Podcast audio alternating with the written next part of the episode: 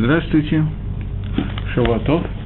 Мы находимся в 45-м уроке под филе и разбираем сейчас такой момент, э, поскольку у нас накануне Тишебиава мы находимся, очень, очень скоро начнется Тишебиав, то я хотел, правда, еще есть неделя, но тем не менее я хотел обратиться к Брахейру Шалаем, который мы уже проходили, и немножечко в Брахейру Шалаем обсудить также ставку, которая делается на Тишебиав.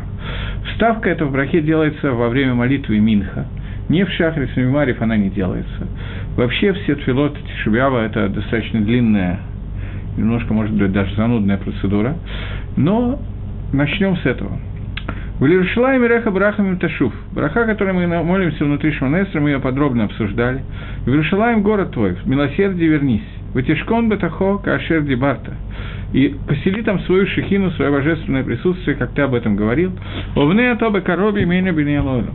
И построй его ее в скорости в наши дни, Беньяну Илам, вечным строением. Векисе Давид Мирала Тахотахин. И Кисе, престол Давида в скорости в нем восстанови. В этом месте делается вставка на Иерушалаем, которая находится обычно внутри под чертой в каждом сидоре, Нахем. Нахем Гашем Алекейну – это Авелей Цион.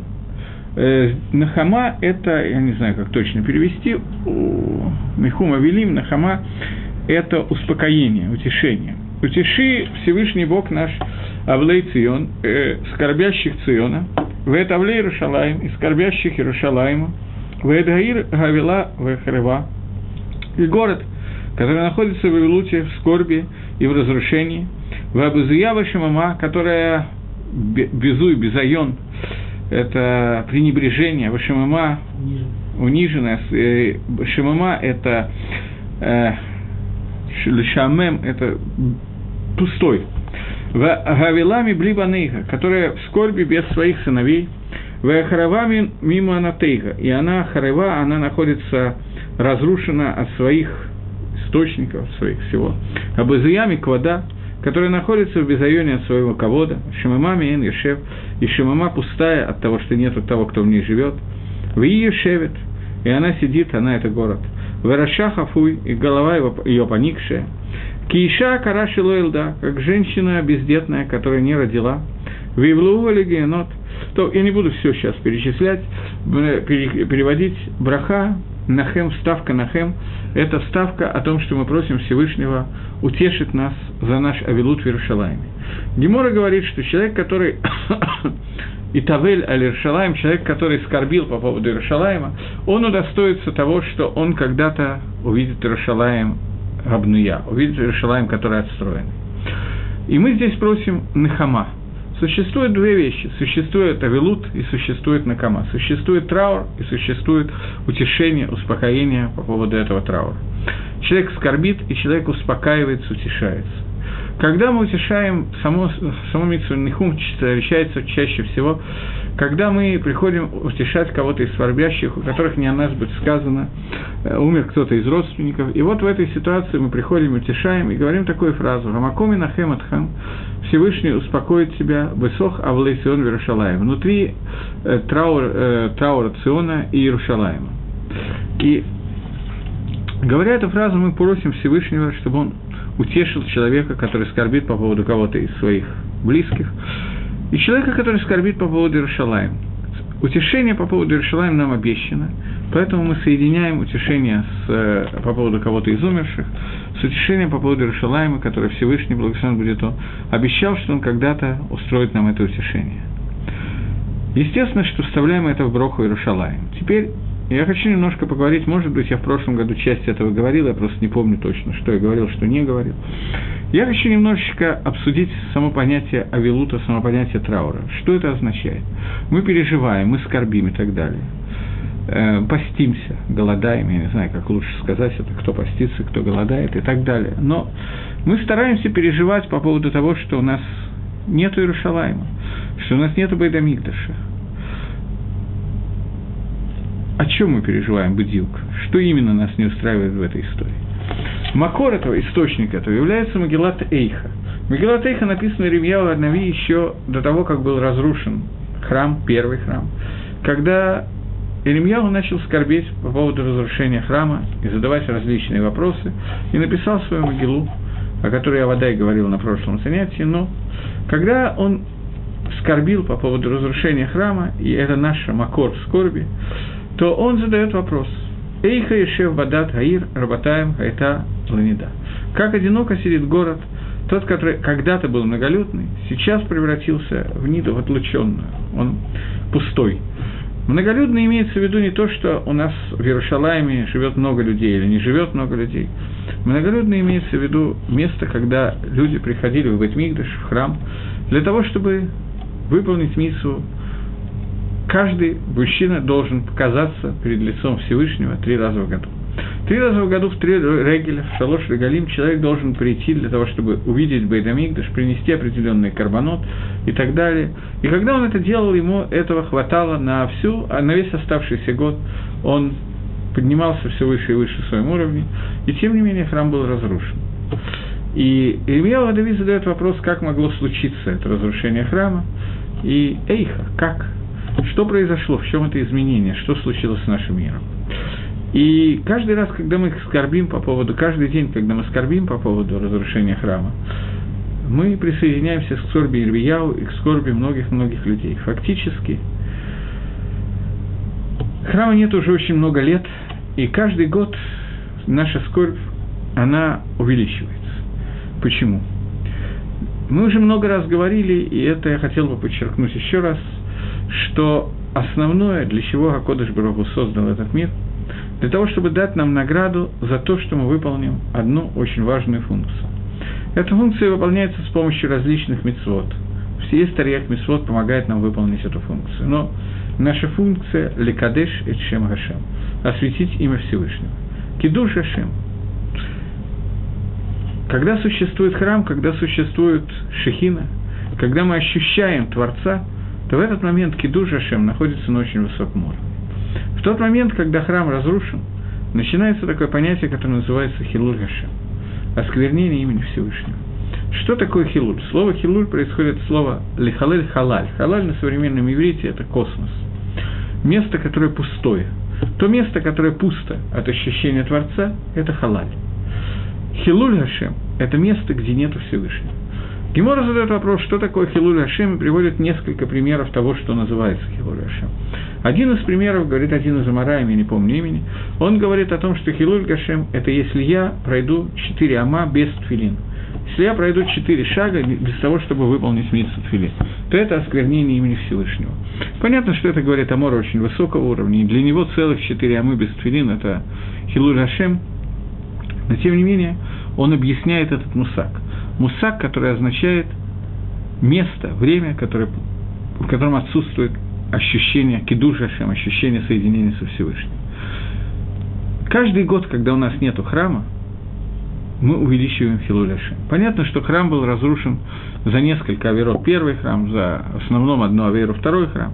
Понятно, что каждое поколение, в которое храм не был восстановлен, оно повинно во всех тех аверот, которые были в мире, из- из-за которых храм был разрушен когда-то, но скорбим мы немножко по другому поводу. Икор нашей, нашего авилута, нашей скорби – это переживание по поводу того, что не проявляется Творец в этом мире. Вот это отсутствие проявления Творца – это то, что, из-за чего мы должны скорбить в этом мире. Это митсва Авилута Лерушалай. И это очень нелегкая миссия, потому что человек, у которого все хорошо, все в порядке, он не чувствует, у него нет многих переживаний по поводу того, что Творец плохо проявляется в этом мире. У него-то, слава Богу, все бля и нора, чтобы не сглазить, замечательно. Человек, которого плохо в этом мире, он переживает по поводу своих несчастий. У него просто нет силы, времени переживать еще по поводу несчастья Иерушалаема, несчастья Всевышнего, Хилур Гашема и так далее. Поэтому в результате мы имеем то, что мы имеем один раз в году, 17-го Тамуза по Тишебяв, у нас есть дополнительная митса. Понятно, что надо делать каждый день, помнить о Иерушалайме. У нас есть дополнительная митса, дополнительная заповедь. Дарайса, Дарабона – это сложный вопрос. Помнить о Иерушалайме. Каждый день, когда мы э, едим, если мы говорим Беркат Амазон, то, по идее, нам нужно сказать псалом. Аль-Нагород Бавель, Шам Ешавну Гамбахину Безахрену Эсцион. На реках Вавилона мы там сидели и также плакали, когда вспоминали от Сиона. Аль-Равим Патахат Алину Кинратейну. На ветке аравы дерева мы повесили там наши кинород, наши скрипки, лиры, я не знаю, что это такое. Кишам Шаэлну и Шевну Деврейшир, потому что там от нас потребовали, чтобы мы спели наши песни. В Эталалена Тимха, и вы исполнили с радостью. Ширу Лану Мишерцион, нам сказали, это Вавилоняне сказали левитам, когда взяли а, Израиль в изгнание, в первое изгнание в Бавель, они сказали, спойте нам те песни, которые пели в Ционе, спойте нам те песни, которые пели в Эдамигдаш. Э, их наши Шир Гашем Адмат Нахер. Как мы можем петь чужие песни, э, э, песни Всевышнего на чужой земле? И Мишкахех Иерушалаем Тишках имени. Если мы забудем тебя, Иерушалаем, то пусть забудет меня моя десница, моя правая рука Всевышний. Тидбак лашани лахики. Пусть прилепнет мой язык к моему небу, верхнему небу. Имло эскарахей. Если я тебя не вспомню. Имло элет Иерушалаем Арош Симхати. Если я не воздвигну Иерушалаем впереди всей своей симхи. Схор Гашем Левнея дом. Помни Всевышний о сыновьях дома. Это Йом Иерушалаем. Одни Иерушалаемы. Амрим Ару Ару, те, которые говорят, проснитесь, проснитесь, Ада и Содба, и так далее. И Мишкахех Иерушалаем Тишках имени. Если я забуду тебя, Иерусалим, пусть забудет меня Всевышний. Это псалом, который был написан Давидом Амелахом до построения храма, который рассказывает о том, что произойдет после построения храма. Давид Амелах Банавиют видел то, что произойдет, и видел то, как левиты, которых, от которых потребовали, чтобы они пели песни Циона, Радмат Нахер на чужой земле, отрезали себе пальцы, повесили скрипки на, на деревья и отрезали себе пальцы для того, чтобы они не могли петь, чтобы они их не могли заставить спеть эту песню. Песни Всевышнего, Радмат Нахер. Это Мисурат Нефиш, это пожер... самопожертвование. Самопожертвование, связанное с тем, что они понимали, что такое Шир Берушалаем, Шир, песня в храме, и что это не шаях. В Бавеле это не, не имеет никакого смысла, не имеет никакого, это невозможно. Рейшлакиш в Геморе говорит о том, что лоем але адам схок пину валамазе. Нельзя, чтобы человека наполнялись уста смехом в этом мире. Шинамар. И дальше приводится посук тоже из э, псалма, который мы читаем э, в... Э, сейчас, секундочку. Который мы читаем там же, э, в Ширамалоте. Аз Емелу Схокпину. Когда у нас дни, когда не считается Тахнун перед Берхадом Азоном, мы читаем Шира Маалот Бешух Гашем Шивасин Аинуки Халми. Песнь восхождения во время, когда возвращал Всевышний Цион, нас в Цион, и мы были кехалми, мы были как во сне. Аз Емелу Схокпину. Тогда наполнит схок смех наши уста, Олшане Нурина, и наши уста радостью. Аз Емру Багаим, неважно.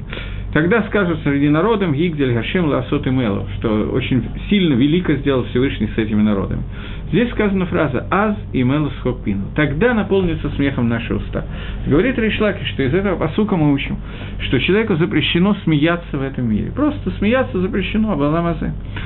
Поскольку весь смех наш должен остаться только после Геулы. Так, как сказано «Аз и Мелос Хопину», тогда наполнится.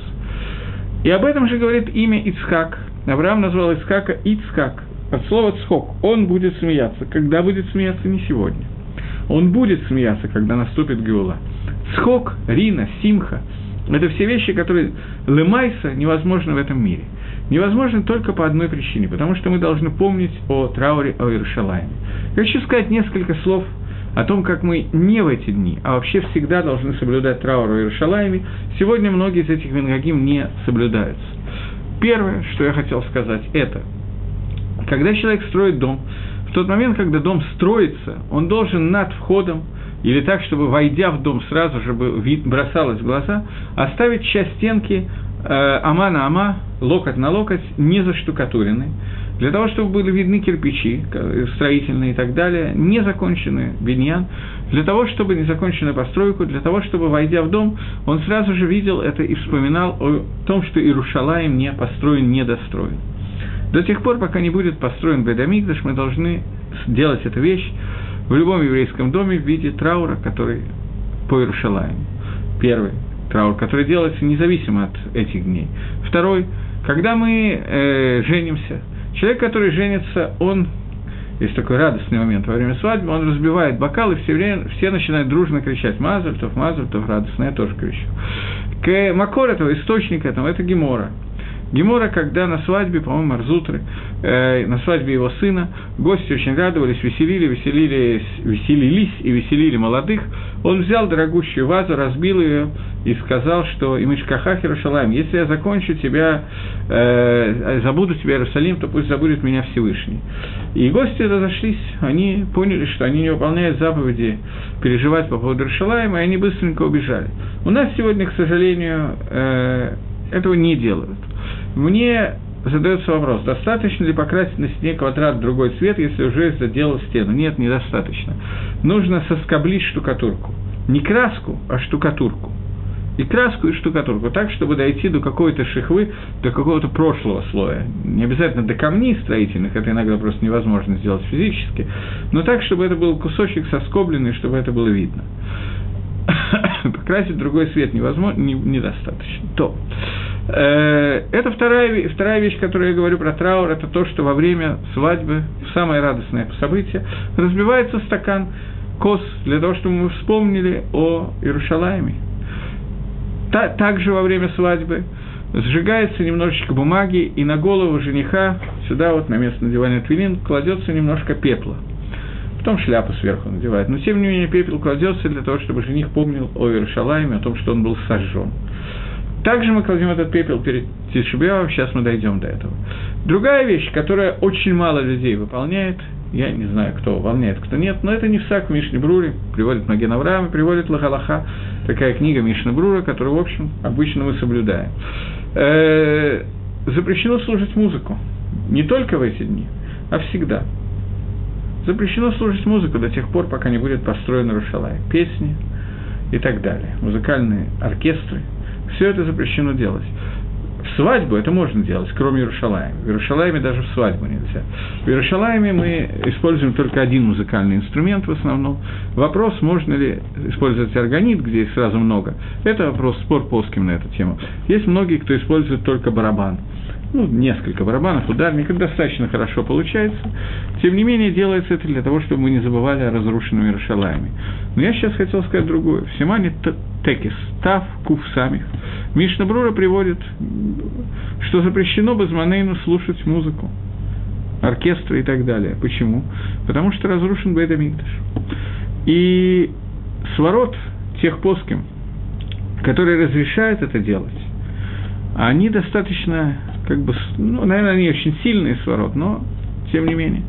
Что мы боимся, что человек войдет в дикаон, в депрессию из-за того, что ему нельзя слушать музыку. Поэтому он, поэтому плоским разрешили нам ее слушать. Человек, который знает, что ему это не приведет к депрессии, он не может это слушать.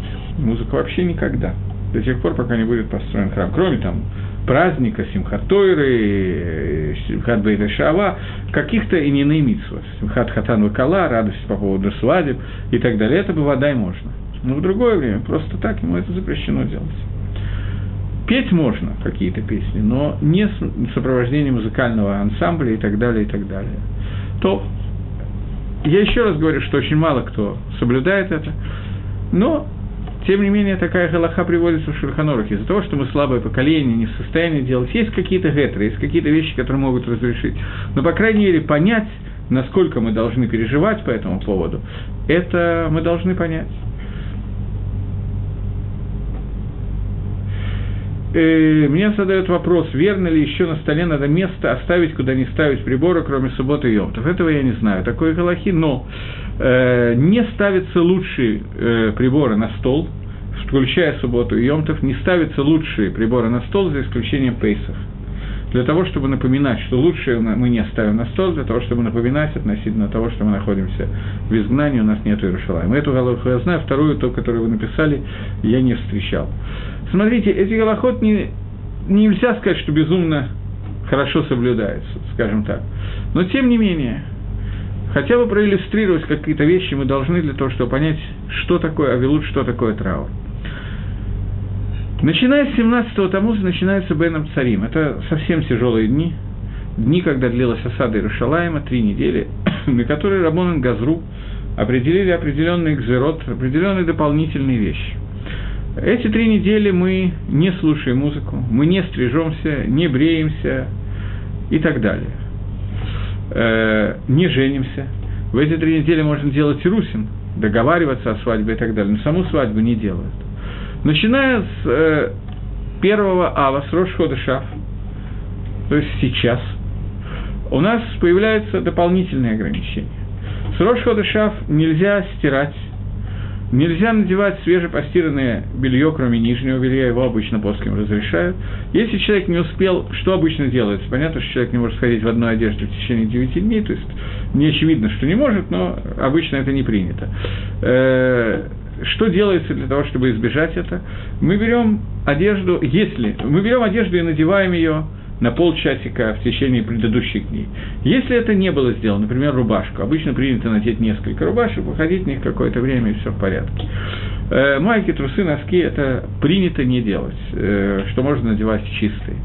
Но э, если человек не надел рубашку, и сейчас у него рубашка испачкалась, он хочет надеть, то можно взять рубашку свежепостиранную, и вытереть об нее, например, руки, сделать на села да, и вытереть об нее руки, и дать ей высохнуть, и потом ее надеть. Это достаточно, она уже не будет то, что называется свежей, и поэтому человек не будет испытывать дополнительную как-то ганаид, удобство от надевания чистых вещей. Поэтому это так принято делать, и это, конечно, очень усложняет жизнь. Кроме этого, альпидин, микро один. Для ашкенадских евреев микро один нет. Микро один только в неделю, в которой находится Тишебиав, нельзя мыться и нельзя есть мясо и пить вино. Ашкенадские евреи приняли на себя обычаи, сефарские его не приняли, сефарских так и осталось. Все ашкенадские общины приняли на себя обычаи со времен Решоним, Роша и так далее, что начиная с Рошхода Шафи до Тишебиава мы не пьем вина, не едим мясо, в том числе куриного мяса, кроме случая, когда это нужно для здоровья, беременность, болезни, кормление и так далее, это я не обсуждаю. Э, и не едим вина, не пьем. Э, не, не пьем вина, не едим мясо, и, что самое трудное, не моемся. В течение девяти дней перед шаббатом нужно, обязательно нужно помыть голову, руки, лицо и ноги горячей водой, но без мыла. Можно мыть долго, но без мыла. И остальное тело, в общем, не моет.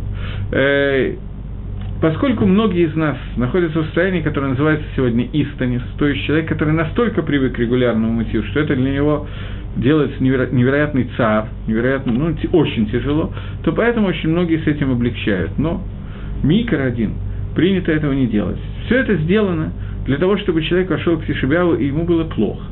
Никто не хочет, чтобы ему было хорошо. Поэтому человек, который хочет облегчить, он должен учесть, что всем плохо. Я не говорю, что не надо, я не отвечаю сейчас на вопрос Галахи, но нам это, так она это рабоним сделана, для того, чтобы человек ощущал, переживал, чувствовал разрушение храма, чувствовал на всех уровнях, в том числе, что ему немножко чешется здесь, там и тут. Буквально, в вульгарном таком смысле этого. Э, что я могу сказать?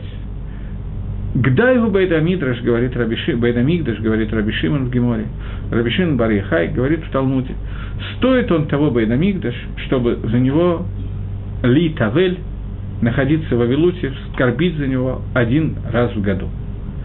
Лымайса я вам сказал о том, что сколько по Байдамигдашу должно быть много раз и много дней в году.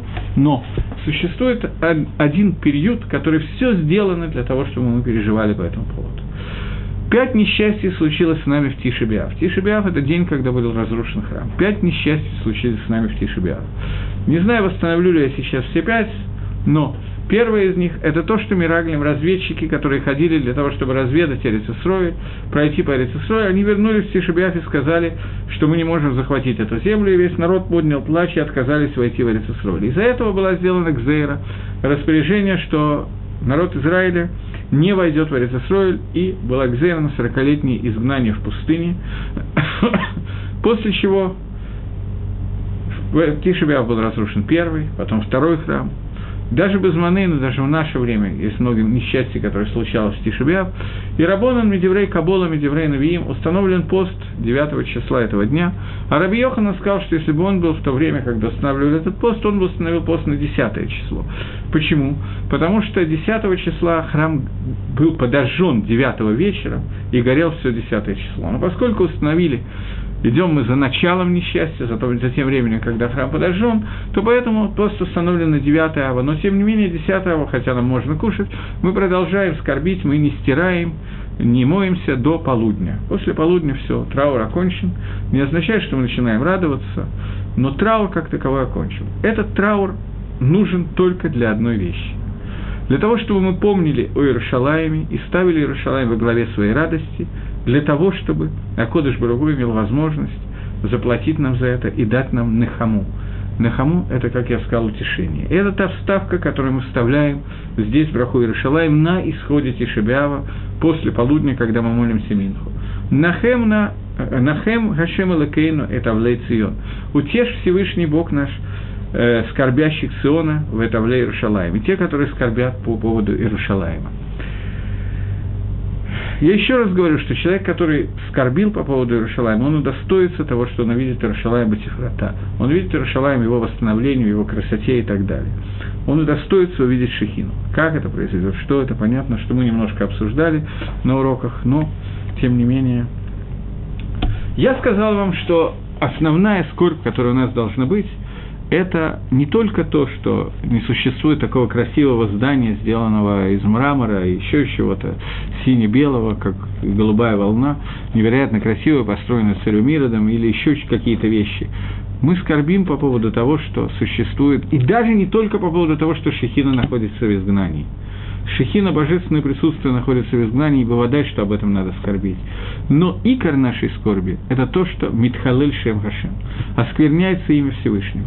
Когда-то, за много времени до разрушения храма, Акодыш Бараву сказал Маше, что за то, что евреи так ропчат, делали золотого тельца и куча всяких мерзостей, которые делались в пустыне, сказал Всевышний, что я не введу их в Эрицесройль, я их убью всех в пустыне, а из тебя, Маше, я сделаю народ, который войдет в Эрицесрой. Ответил ему Маше, что скажут египтяне, что Бера, Ра – это зло, и Ра – это название звезды. Под плохой звездой вывел Всевышний Израиль из Египта, и потому что у него не хватило сил, поэтому он не ввел их в Эрицесрой.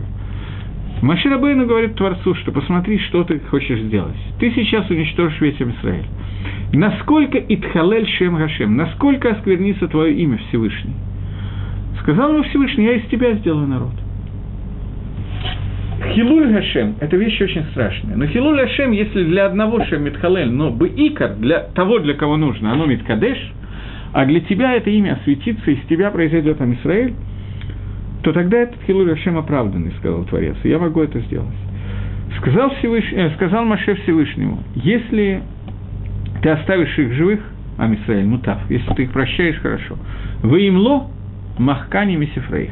А если нет, сотри меня из своей книги.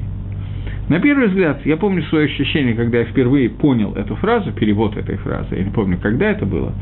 Я был не сильно грамотным товарищем, мягко говоря. Вот, мне показалось, что Маширабейна просто немножечко шантажирует Всевышнего. Если ты выведешь их в Эрицесроль, отлично. Если нет, то стирай меня тоже из книги. Я не, не согласен, я и все. И мне это показалось немножко странным. Потом я увидел через какое-то время, думаю, что не через один год, что этот вопрос задает Раф Деслер. Раф Ильяу Деслер в книге «Мехтав Мильяву» задает вопрос, что означает этот диалог между Творцом и Маширабейну. И говорит, что Творец сказал Маширабейну, ты боишься того, что произойдет такой хилур Ашем, такое осквернение имени Творца, что египтяне скажут, что Бера плохости, из-за из неумения, из-за того, что Всевышнего не хватает силы. Это Хилуль Хашем, это осквернение имени Творца. Ответил ему Хашем, что нет, не надо бояться этого осквернения имени Творца, потому что в тебе осветится имя, имя Творца. Маширабейну сказал это верно. Если есть один человек на земле, для которого есть кидуш Хашем, то любой Хилуль Хашем может иметь смысл. Но даже я не могу выдержать этого кидуша Шема. Когда я единственный, кто буду понимать твой замысел, такого кидуша Шема я не могу выдержать. А если так, то этот кидуш Шем бессмысленный, и нет смысла в даровании Тора народа Израиля. Все. Сотри меня из своей книги. Маширабейну не кокетничал и не шантажировал Творца. Он говорил так, как он понимал, я не могу выдержать такого хилуль Хашема. Это такой хилуль, который не может выдержать ни один человек. И Гакодыш Барагу услышал его. И Амисраэль, как мы знаем, вошел в Эрицесрой и так далее. Но вот Ирмияу Нави говорит о том, что еще немножко и будет разрушен храм. И во время этого разрушения храма произойдет колоссальный хилурашем. Хилул Гашем, подобного которому не было, наверное, со времен Маширабейну, когда евреи сделали Эгля Загав, и когда они сказали, что они не войдут в Эрицесрой, с тех пор не было ничего подобного. И говорит Ирмиягу Эйх, Эйха, как может сидеть город, некогда многолюдный, город, в который приходили люди для того, чтобы соединиться с Творцом, с Шехиной. Теперь все, он отделен, не да, он выброшен в сторону. Как это может существовать? Какой смысл существования этого мира, если Иерушалаем пустой? Шамама. Это вопрос Ирмиягу к нам, фактически. Эйх, как возможна такая ситуация? Как возможен такой Хилуль Ашем? Переведем это на тот язык, которым мы, мы уже начали пользоваться. Как мир может выдержать этот Хилуль Ашем? Мы сказали, что Хилуль Ашем мир может выдержать только в лицорах Кидуш Ашем, только ради освящения имени Всевышнего. Поэтому вопрос Ильмиягу, где здесь находится освящение имени Всевышнего? Как может имя Всевышнего осветиться тем, что Шехина уходит в Галут, тем, что храм разрушается? Эйх! Он не просто спрашивал, он его это волновало, скажем так. Нас не очень в основном, даже когда мы метаблим или Рушалай. Ирмияу этот вопрос задал еще сильнее. Ирмияу – это тот человек, который изменил молитву Шманаэсера. Мы молимся сейчас не так, как молился Ирмияу. Мы молимся, Баруха Таашем Алакуин, первый Брох Шманаэсера. Благословен ты Всевышний Бог наш и Бог отцов наших. Бог Авраама, Ицхака и Явакова, Гакея Гадоля Гибор Ванара. Всевышний, который большой, сильный и страшный. Он выпустил эти слова.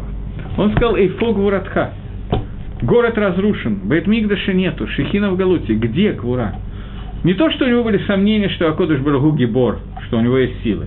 Он сказал, что отношения со Всевышнего, Всевышнего с нашим миром, Меда Гвура отсутствует, он ее убрал. Мы говорили об этом, когда говорили комментарии первой брахи, но чтобы объяснить, о чем идет речь.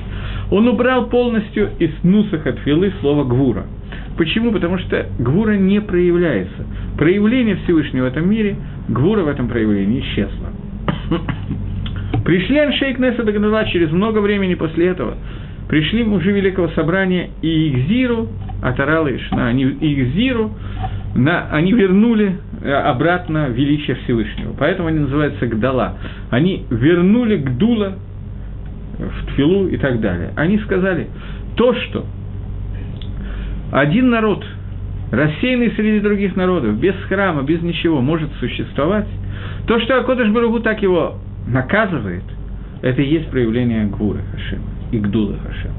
Таким образом, появились люди, которые увидели Кидуш Хашема, освящение имени Творца, в том Хилуль Хашеме, о котором говорил Ирмиягу.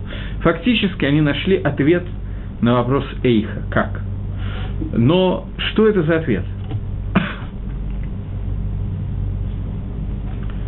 Много-много времени назад, за долго до того, как Ирмияу сказал Эйха, это Эйха было сказано другим человеком, человеком по имени не человеком, это было сказано Творцом. Первый раз Эйха было сказано, когда Акодыш Барагу обратился к Адаму и сказал Аека, где ты? И Адам сказал, я спрятался. Что означает вопрос Аека, который задал Акодыш Барагу? Это тот же вопрос, который задает Ирмиягу. Акодыш Барагу спрашивает Адама, что произошло? У тебя была одна заповедь. Мир был создан таким, как и он был создан, для того, чтобы ты должен был литакен этот мир. Мир был создан изначально несовершенным и незавершенным, как мы много раз говорили. У тебя была функция завершить этот мир, усовершенствовать его, доделать его. Ты должен был это сделать до шаббата, ты должен был выполнить одну мицу, не есть от дерева, должен был выполнить вторую мицу тфилы и так далее. Что ты сделал с миром? Ты захотел опустить мир ниже. Мы говорили о том, что слово «гаалам» происходит от слова «гейлем», и Хава, когда она ела от дерева познания, Адам после этого, когда он ел от дерева познания, они делали Авейру Лашем Шамаем, они делали это Бакавана Гмура, они делали это специально. Для чего? они решили, и это есть вопрос Нахаша, который Нахаш обращается к Хаве и говорит, что правда ли, что сказал он Всевышний, есть ни от каких деревьев сада? Отвечает Хава, что нет, от всех деревьев сада мы можем есть, но есть одно дерево, от которого мы не можем есть и не можем к нему прикасаться. Говорит Наха, что нет, это неверно. Коль уман, говорит Раша, сонеет бенаманато. Каждый ремесленник ненавидит того, кто занимается его ремеслом. А Кодыш Баругу Всевышний, он сам ел от этого дерева, и поэтому он смог творить миры.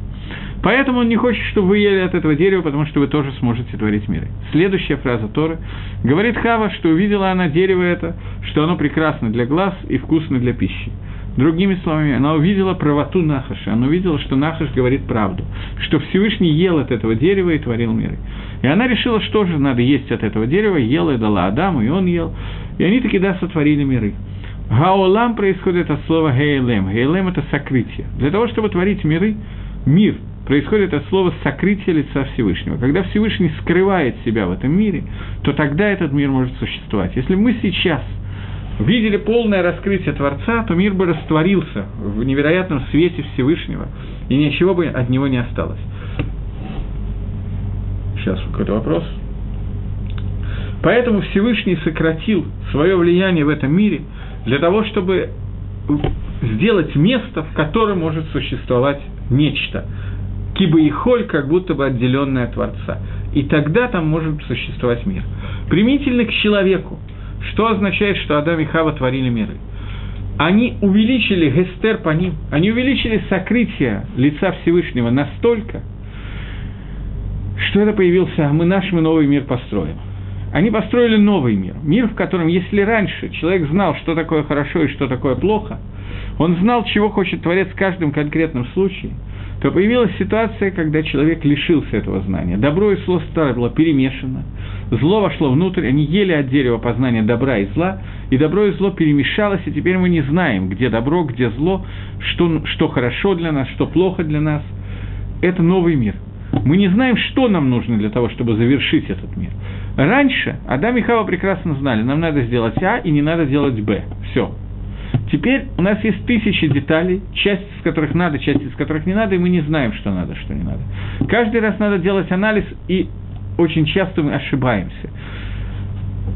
Это то, что произошло с Адамом и Хавой в тот момент, когда они ели от этого дерева. Это называется творение новых миров. Они сотворили новый ГЛМ, новое сокрытие лица Всевышнего.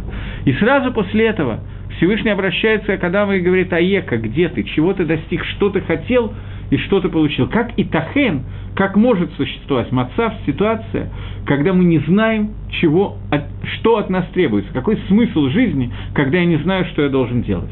Это аека эйх, это вопрос, который задает Гакодыш Баругу Адаму, и через много лет после этого Ильмияу Аной продолжает этот вопрос, задает этот же вопрос в той же самой интерпретации. Он говорит, у вас было все, После того, как Адам и Хава ели от дерева познания, ситуация изменилась. Мы не знали, что от нас требуется. Это продолжалось до Авраама, Ицхака, Якова, Маше до дарования Торы.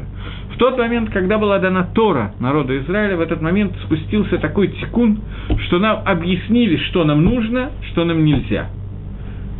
Все. Все вернулось обратно. Тора – это Эсхайм, которая дала нам возможность литакен, то авейру, которое сделал Адам и Хава. И мы поднялись на уровень человека до того, как он ел от дерева познания добра и зла. Киани Амарти Элакиматем, говорит Бигелем. Я сказал, вы на уровне Элаким, на уровне Всевышнего, на уровне ангелов, я не знаю. Вы на уровне Адама до того, как он ел от дерева познания. Это продолжалось недолго, 39 дней. Потом мы опустились обратно. Не полностью, но опустились.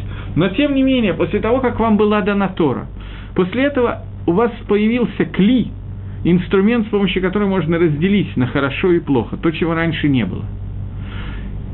Что вы сделали? Это Ирмияу задает вопрос своим Бнейдаро, своим современникам. Мы находились в ситуации, когда у нас было пророчество. В, этой недельной, в этом недельном отрывке Масай, который кончился уже, есть такой кусочек.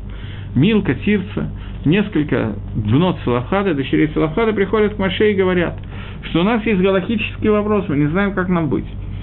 Написано о том, что в Эрец Исроэль удел получили только мужчины. Наш папа получил удел в Эрец Исроэль. Он умер. Он не оставил ни одного сына, только несколько детей, дочек. Написано, что дочка не наследует землю в Эрец Исроэль. Как же быть? Кто будет наследовать землю? Если братья, то получится, что идет удел из колен. Короче, что нам делать? Ответил Маше, я не знаю, я должен спросить Всевышнего. Задает вопрос Всевышнего, Всевышнему отвечает, так скажи, бнот Сулавхат, они могут наследовать, только могут выйти замуж за людей, за мужчины своего колена. С другого колена выйти не могут, потому что тогда их удел достанется либо мужу, либо сыновьям, а сыновья уже будут из другого колена, и таким образом из одного колена удел идет в другое колено. Это то, что Маше должен был ответить. Но он сам этого не знал. Ему надо было спросить Творца. Он спрашивает Творца и получает ответ на свой вопрос. Сегодня, говорит Ильяху, сегодня вы выходите в новое состояние, состояние, когда исчезает пророчество. Миллион двести тысяч пророков и семь пророчеств пророчествовали Ам Исраилю. Миллион двести тысяч пророков и семь пророчеств. На протяжении 900, может, тысячи лет, не могу точно посчитать, неважно. Таким образом, на, за каждый, пусть тысячи лет, тысячи пророков в год в среднем получается, да? Значительно больше на самом деле, потому что были года, когда было один-два пророка, а большая часть, последние года, а большая часть времени была тьма пророков. Настолько, что любой самый легкий вопрос они могли пойти к пророку и спросить, что делать. Могли пойти к пророку и спросить, э, вот у меня потерялись ос, ослики, осл, ослицы. Так сказал Шауль Амелах, когда еще не был царем, пришел, так он познакомился со Шмуэлем, и Шмуэль сказал, что твои ослы находятся вот в пещере, за углом, направо и так далее. Любой вопрос, который возникал, можно было спросить пророка. Практически все время пророк мог ответить. И вот ситуация меняется. Мы опять выходим в состояние, когда мы абсолютно не понимаем, чего от нас хочет Творец. Храм будет разрушен. И Ирмия задает вопрос, как? Как в этом Хилуль Гашеми мы можем жить? Мы уже почти ответили на этот вопрос. Я только хочу обратить внимание на несколько против, на несколько деталей. Э,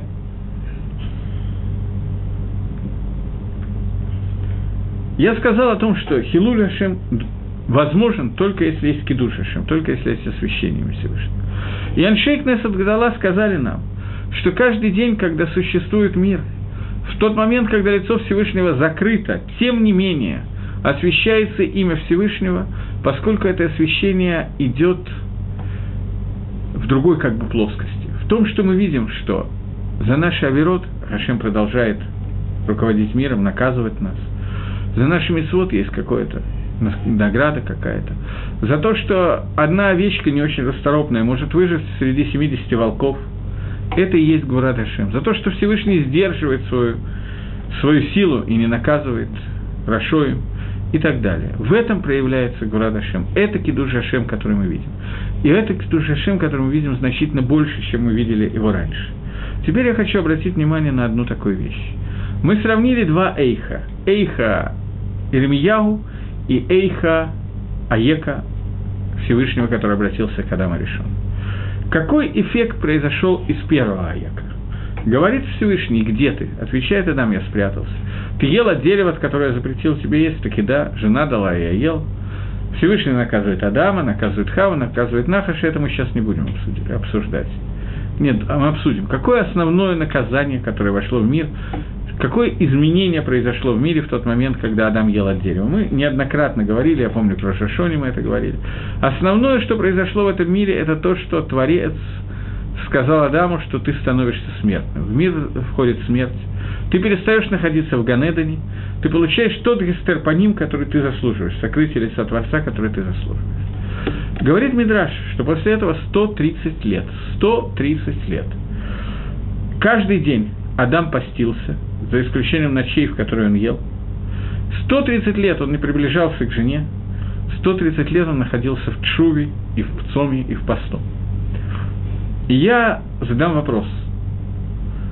Посты, шува, голод помогли? Что я имею в виду? Наверное, помогли. Трудно представить себе, что пост такого человека, как Адам решен, был напрасен. Я имею в виду сейчас, Адам решен был возвращен в Ганедон, смерть исчезла из мира, Хава перестала рожать с, с муками и так далее проклятие, которое дано Адаму, что он будет в поте лица зарабатывать свой хлеб, исчезло. Все осталось. Все те клалот, которые были даны в Торе, они все остались. Что дали 130 лет поста? Не забудьте этот вопрос, я к нему вернусь. Теперь я хочу рассказать вам такой мидраж. Кодом коль лифней мидраж. До мидраж. Э, в Бейт-Мигдаше, Бейт-Мигдаш, храм, Эйхаль, делился на два отдела. Кодыш и Кодыш Агдашим. Святое, святое святых. Святое святых – это было место за порог, это за таким, за стенкой, э, в которое входил раз в году Коэн Годель, для того, чтобы принести там воскурение, которое называется Кторос в Йом Кипр. Больше туда никто никогда не входил, на люльки их спускали сверху для того, чтобы чинить всякие вещи и так далее, но лидрох наступать туда наступал раз в году, только Коэн Годель. Это было невероятное к. Что находилось в этом кодыше Гдашим? Там находилась всего одна вещь. Там не было ни жертвенника, ни миноры, все это было маком, который называется Кадош, свят, святое место, но не Кодыш и Гдашим. Что находилось в Кодыш и Гдашим? Там находилось Арон Кодыш, шкаф со скрижалями завета, и с обломками первыми скрижалями завета, и Сейфер Тора, которая была дана Маширабейну на горе Синай. Больше там не было ничего. Наверху над этим шкафом стояли, был такой капор, ну, крышка этого шкафа верхняя, и сверху на ней стояли два керу, керувим, два, я не знаю, как это сказать, малаха, с крылышками, с лицами тинок в тинокет, э, младенец и младенец женского рода, которые по-разному реагировали на существующий мир. Иногда они смотрели друг на друга, иногда они смотрели в сторону. Если то, что делал Амисраэль, было угодно Всевышнему, если Акодыш Баругу Гая Мигале по ним открывал свое лицо то они смотрели друг на друга. Если Всевышний закрывал свое лицо, смотрел на нас затылком, я не знаю, как это сказать, Ахор бы Ахора не по ним бы по ним, затылок к затылкам он контактировал с нами, а не лицом к лицу, то они отворачивались друг от друга. То есть, потому как были направлены кровим, мы знали, какое отношение у нас сейчас со Всевышним.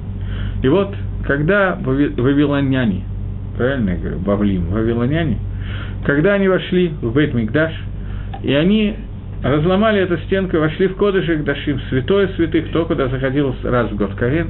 Храм к этому моменту уже горел. Они увидели, что Херувим смотрят друг на друга. Смотрят друг на друга. То есть Всевышнему это время угодно, и он контактирует с миром по ним и по ним. Вещь, которую не знаю, как можно понять, но это Мидраж говорит Бапе Мале. Прямо. Когда Ирмияу за много лет до разрушения храма говорил, ребята, хватит, остановитесь. Через какое-то время Всевышний разрушит храм и ведет вас в Галуту, будете все в Бавеле. И написал книг Кейха, он не просто пророчество на эту тему, он уже плакал на эту тему, переживал. Когда все это происходило в то же самое время, прошло, прошли годы после пророчества Ирмиягу, и вот это случилось. Всевышний направил двух херувим один напротив другого. Всевышний радовался. Как это можно понять? Разрушается храм, а Мисраэль идет в Галут. Херувим смотрят друг на друга. Есть Гемора в конце Макас, известная Гемора. Раби Акива, Раби Ишо, Раби Лезер с компанией шли и дошли до Гаразитим, дошли до Масленичной горы – это гора, которая находится к востоку от Иерушалаема, с которой виден, сегодня мы можем, стоя там, там сейчас кладбище, стоя там на этой горе, э, там немножко опасно стоять из арабов, но иногда это можно сделать, мы можем видеть всю храмовую гору как на ладони, особенно если в бинокль, там все-таки какое-то расстояние, но мы видим храмовую гору. В тот момент, когда Раби Акива, Раби Лезер, Раби Ишуа подошли к Иерушалаему со стороны горы Зайтим, они порвали одежды – и начали плакать. Почему они порвали одежду? Человек, который видит разрушенный Иерушалаем, отсутствие бет Мигдаша, это символ траура, он должен рвать на себе одежду. И начали плакать. Они плачут, Раби Акива смеется. Спросили они Раби Акива, Раби Акива, почему ты смеешься? Он спросил, а вы почему вы плачете? Поговорили. Они ему ответили, что мы плачем, потому что место, про которое сказано, Кимицион ты Тарас Сиона выйдет Тор. Теперь тут ходят лисицы, оно пропахано. И Гоем находится в этом деле, и ты хочешь, чтобы мы не плакали. Он говорит, именно поэтому я смеюсь. Есть пророчество. Так сказал Ури, Хити и Захария Нави. Машеях один к другому. Какая связь? Один был в первом храме, другой во втором храме. Почему они в посуке написаны вместе? Есть пророчество о том, что храм будет построен, и есть пророчество о том, что храм будет разрушен. До тех пор, пока не исполнилось пророчество о разрушении храма, говорит Раби Акива, я мог сомневаться, что исполнится второе пророчество о построении храма. Но теперь, когда я вижу, что первое из них выполнено, храм разрушен, и лисицы ходят по месту, где раньше было Кодыш и Гдашим, святое святых. Теперь я знаю, что как исполнилось первое пророчество про лисиц, так исполнится второе о построении храма. Сказали ему остальные его товарищи, Нахамтане, Акива, Нахамтане. Акива ты нас утешил, ты нас утешил. Нахама, о которой мы сейчас говорим. Нахама может присутствовать утешение только когда человек что-то потерял, когда он скорбит. Без скорби невозможно лить нахем, не будет никакого утешения. В тот момент, когда исполнилось первое пророчество, оно же ведет к тому, что есть цель, тахлис, то для чего Всевышний все это делает? Это приводит к тому, что исполнится второе пророчество. Ведь разрушение храма было для чего-то нужно.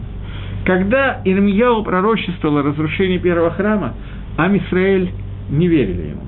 Я не знаю, можно ли так сказать, как я сказал, может, я грубо выразился, тогда вы меня простите. У Райкина была такая передача, что будем говорить можно, мягко говоря, но грубо выражаясь. Так вот, э, я не имел в виду, что весь Амисраэль отказались принять пророчество, это я загнул, конечно, но у Амисраэля были свекот, были сомнения, были надежды на то, что пророчество Ирмияху не исполнится. И вот они увидели, сбылась мечта идиота, это называется, как Новозарадан входит в Иерушалаем, разбивает топором, деревянной частью топора разбивает ворота, они входят в храм, начинают убивать, грабить, насиловать, поджигают храм, они видят, что пророчество Иеремьягу исполнилось детально. Точно то, как он пророчествовал, а там было много пророчеств. Например, видел ли кто-то, как, дев, э, как женщины, рахманиот, милосердные женщины убивали и варили своих детей, потому что они умирали от голода это тоже исполнилось, и это тоже происходило. Просто я говорю о очень духовных вещах, что понятно, что материальные вещи там тоже происходили. В кинот мы читаем по поводу того, как э, группа евреев убежала и скрывалась в пещере. И скрываясь в пещере, они умирали от голода. И вот каждый из них один раз в, на, в ночь выходил и находил какой-то труп, приносил, и они его съедали. И вот вышел, э, просто чтобы не умереть, и вот вышел какой-то молодой человек и нашел труп своего папы. И он вернулся и сказал, что я ничего не нашел. Тогда послали другого, он принес какое-то тело, они съели его, и потом выяснилось, что он ел своего папу. Вот такие вот э, приятные, я бы сказал, такие вот вещи мы читаем в течение половины дня Тишебиава. И это не может не привести к скорби даже человека, который не думает о духовном, а думает только о материальном, это тоже достаточно бьет по мозгам, тем не менее. И вот, когда евреи увидели, что пророчество Иеремияу сбывается, что они сделали в этот момент? Они хазрубы чува. Они сделали чуву. А Кодыш Барагу не оставил храм существовать. Храм был уничтожен. Гзейра уже была дана. Для того, чтобы... Она была дана. Но эта Гзейра вызвала то, что Амисраэль хазрубы чува. И Акодыш Барагу принял их чуву. Принял их чуву прямо в Тишебиав. Поэтому э, Херувим смотрели один на другого, по ним бы по ним они находились. Потому что Всевышний в этот момент принимал Шува Израиль. И это принятие Шува Израиля в Тишебиаф – это корень того, что когда-то храм будет построен заново. Для того, чтобы немножко более усластить эту пилюлю, храм будет построен в Тишебиаф. В Тишебиаф он был воздвигнут в ту же секунду, когда был первый храм разрушен, в ту же секунду на небесах был построен третий храм. По-моему, мы это обсуждали, когда говорили про Броху Иерушалаем, но это можно еще раз сказать. Не было ни одной секунды, чтобы храма не было. Сейчас он находится на одной из ракиот, которая называется Звуль. И говорят, Ров Мифоршим, есть кто-то, кто учит в Рамбове, иначе, но Ров учит именно так и даже в Рамбове, что в какой-то момент времени этот храм будет просто спущен Мины Шамаем, во всяком случае так да от Микуболем, Аризаля, Рамхаля, Гагро, также приводит Раши и Тосфос, это Мидраш Танхума, есть Рая из Пасука, и Минхас Хинух также учит Бедаат Рамбам. Есть кто-то, кто хочет из Рамбама Лидаек другим способом, но Рох Мифоршем считает, что третий храм будет спущен Минга Шамаем, и он спустится, и он уже готов, он был построен, Кибаихоль, в Тишебиав, в тот же Тишебиав, когда был разрушен первый храм. Почему? Потому что наша Чува к этому привела. Но тикуним, которые мы должны сделать, литакен все, что нам надо, литакен исправить все, что нам надо исправить, должно занять время. И должно от нас очень многого потребовать. И мы еще этого не сделали. Поэтому каждое поколение, которое живет, и храм во время его не, не построен, оно повинно всех тех оверот, которые были сделаны в том поколении, когда храм был разрушен. Но, тем не менее, потенциально храм уже готов. И это сделала та чува, которая была вызвана Иеремьягу, когда он сказал это Эйха. О котором мы сейчас говорим. И вот еще одна вещь, которая случилась в Тишебя в тот же день, в Тишебя случилась еще одна вещь. Говорит Мидраш, что в тот же день был рожден Мелага Машех. Царь Машех был рожден в ту же минуту, в то же время, когда был разрушен первый храм. И он уже существует, ему надо только раскрыться, лит голод Баалам. Как это произойдет, еще что-то. Я не собираюсь, это, как любой мидраж, понимать мидраж буквально очень тяжело, но что мы можем выучить из этого мидраша, это то, что нам нужно. Мы можем выучить из мидраша это то, что наша чува, наше раскаяние, наше понимание того, что происходит и так далее, приведет к Нахаме. Но только в случае, если у нас будет Авилут, в случае, если мы будем действительно Левитавель. Когда мы почувствуем, чего мы лишены, тогда нас можно Линахем. Есть невозможно Линахем человека, которому и так хорошо. Значит, ему хорошо, ему так и останется, он будет в том же состоянии. Если человек находится в свинарнике, ему хорошо со свиньями, то нечего его Линахем, ему незачем давать, выводить его оттуда и вести во дворец. Во дворце ему нечего делать, ему хорошо со свиньями. Когда мы ощущаем, что мы находимся в свинарнике и переживаем по этому поводу, тогда обещает нам Акодыш Баругу, что он и Нахема там. Поэтому после Тишебиава начинается новая серия Гавторот Нахумна. После Гавторы, который читает Ишаяу, и считается Вишаяу, на следующей неделе будет читаться эта автора, начало пророка Ишаяу, который говорит, что мне не нужны ваши жертвоприношения и так далее, храма уже нету, все, что вы делаете, это пустое. После этого читается следующая автора через неделю, автора Нахум, Аль-Нахама. И это суть той брахи, которую мы сейчас разбираем, вставки в Иерушалаем, когда мы говорим, что человек, который Митавель Иерушалаем, он из Кейли рот Иерушалаем Батеврата, и просим Всевышнего, что Всевышний как можно быстрее, как можно раньше послал нам эту нахаму. Я хочу обратить ваше внимание еще на одно и на этом закончить. Я так понимаю, что у меня осталась где-то минута, поэтому я хочу сейчас побыстрее закончить. Адам решен постился 130 лет и, тем не менее, не смог ликвидировать все последствия этого веры, которую он сделал. Но Акодыш Баругу создал этот мир так, что у мира есть конец. Независимо от нашего поведения, как бы плохо мы себя не вели, тем не менее, мы знаем, что Акодыш Барагу приведет мир в то состояние, ради которого он был создан. И это, шорышем этого могут быть две, два, две вещи. Либо полная наша чува, Йом Кипр, и мы это обсуждали, либо Тишебиар. Эта чува, но чува такая, что только Аль-Едей и Сурим Нараим, страшных несчастий, которые происходят с нами сегодня и так далее, разрушение Иерушалайма, то, что все идет, только посредством этого мы сможем леагил и прийти к тому, для чего это было создано. Об этом говорит Мидраш, что Машех придет, Эндемен Довид Ба Элабедор Шиколо Хаяфа Куло Захай. Машех не придет, а только в поколении, которое либо все достойны, либо все хаевим. Все достойны – это Чува, Шорош Юм Кипара. Все хаевим – это Тишебиав и Сурим. Так вот, есть два метода привести в этот мир Машеха, и в любом случае он будет привезен. Но не дай нам Бог дожить до того времени, когда Машех Идгале Бешорош Тишебиав, Бешорош Исурим. Поэтому даже в Тишебиав мы можем лахзор Батшува и постараться сделать так, чтобы Идгалут, Геулы и Нахама пришла нам в Медат Рахами, не Медат Дин. С чего я вам желаю, Цом Каль, и постараемся провести Тишебиав как можно лучше. Всего доброго, до свидания.